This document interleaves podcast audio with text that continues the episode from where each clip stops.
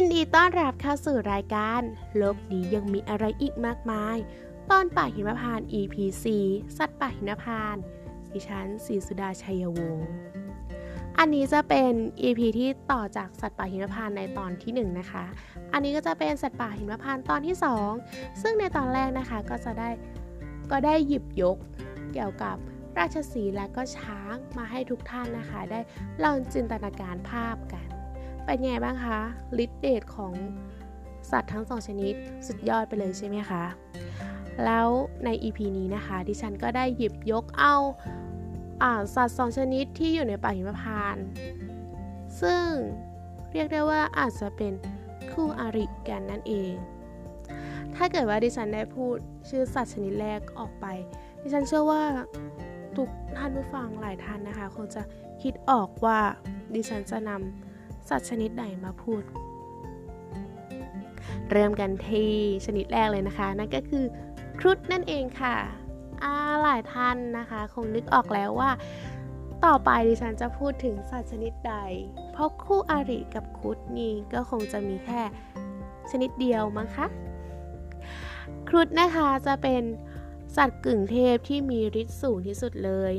ลักษณะนะคะก็จะมีปีกก็ปากก็จะเป็นจะงอย ซึ่ง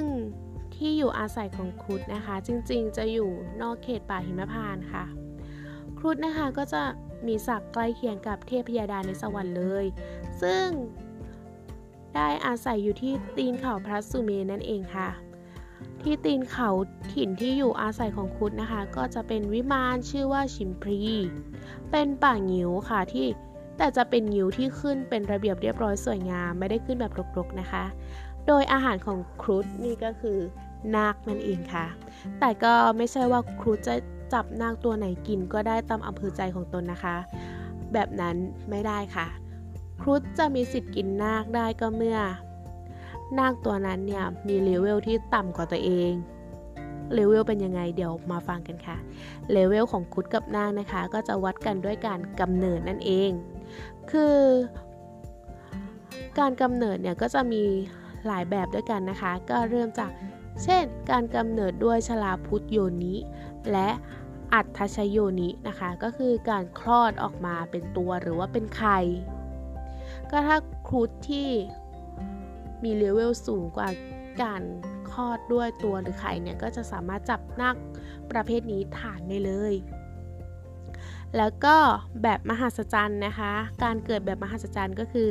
สังเสชโยนิและอุปปาติกโยนิค่ะ ก็คือผุดออกมาจากใครหรือว่าในแบบหลังนะคะก็คือเกิดแล้วกลายเป็นตัวเป็นตนขึ้นมาเลย อันนี้จะเรียกว่าการเกิดแบบมหัศจรรย์ค่ะ ต่อมานะคะจะเป็นนาค นาคเป็นศัตรูของครุฑเลยค่ะ ถิ่นที่อยู่ของนาคนะคะ ก็จะอาศัยอยู่บริเวณบาดาลใต้เขาหิมพานต์ค่ะ นาคพิภพมีความวิจิตรเป็นวิมานปราสาทเงินปราสาททอง มีดอกบัวสวยงามตะการตา นาคและดินแดนนาคนี่ก็ไม่ใช่ว่าจะกระจอกนะคะ แต่เป็นเลเวลใกล้ ๆ กับพวกเทวดาค่ะ ฤทธิ์พิเศษของนาคคือสามารถแปลงตนจำแรงกายได้อย่างที่เราเคยเห็นในหนังนะคะ ก็คือนาคสามารถแปลงกายเป็นมนุษย์เป็นคนได้เลย น่าจะมี 2 ประเภทย่อยนะคะ เป็น 2 ประเภทที่จะมากำหนดพลังในการแปลงกายค่ะ ก็คือทาราชะก็คือเกิดบนบกและชนชะ คือเกิดในน้ำนะคะหน้าที่เกิดบนบกจะแปลงกายได้ แต่ตอนที่อยู่บนบก ส่วนหน้าที่เกิดในน้ำจะแปลงกายได้แต่ในน้ำค่ะ เป็นยังไงบ้างคะสำหรับสัตว์ป่าหิมพานต์สองตัวที่เป็นศัตรูกัน หลายคนอาจจะแบบว่า โอ้ยไม่อิ่มหนำสำราญเลย มันจบแล้วหรอ แต่ก็ต้องกล่าวค่ะว่าจบแต่เพียงเท่านี้ค่ะ เพราะว่า ใน EP นี้นะคะเราได้นำมาแค่ 2 ชนิดด้วยกัน เพราะถ้ามากกว่านี้อาจจะนานไป ถ้าเกิดว่ามีใครอยากจะทราบรายละเอียดอีกนะคะ ก็สามารถติดตามในตอนถัดไปหรือว่าสามารถไปเสิร์ชหาเพิ่มเติมได้เลยนะคะสำหรับ EP นี้นะคะ ดิฉันก็ต้องขอขอบคุณท่านผู้ฟังทุกท่านเลยค่ะ ที่ฟังมาจนถึงตอนนี้แล้วก็ต้องขอกล่าวคำว่า สวัสดีค่ะ Música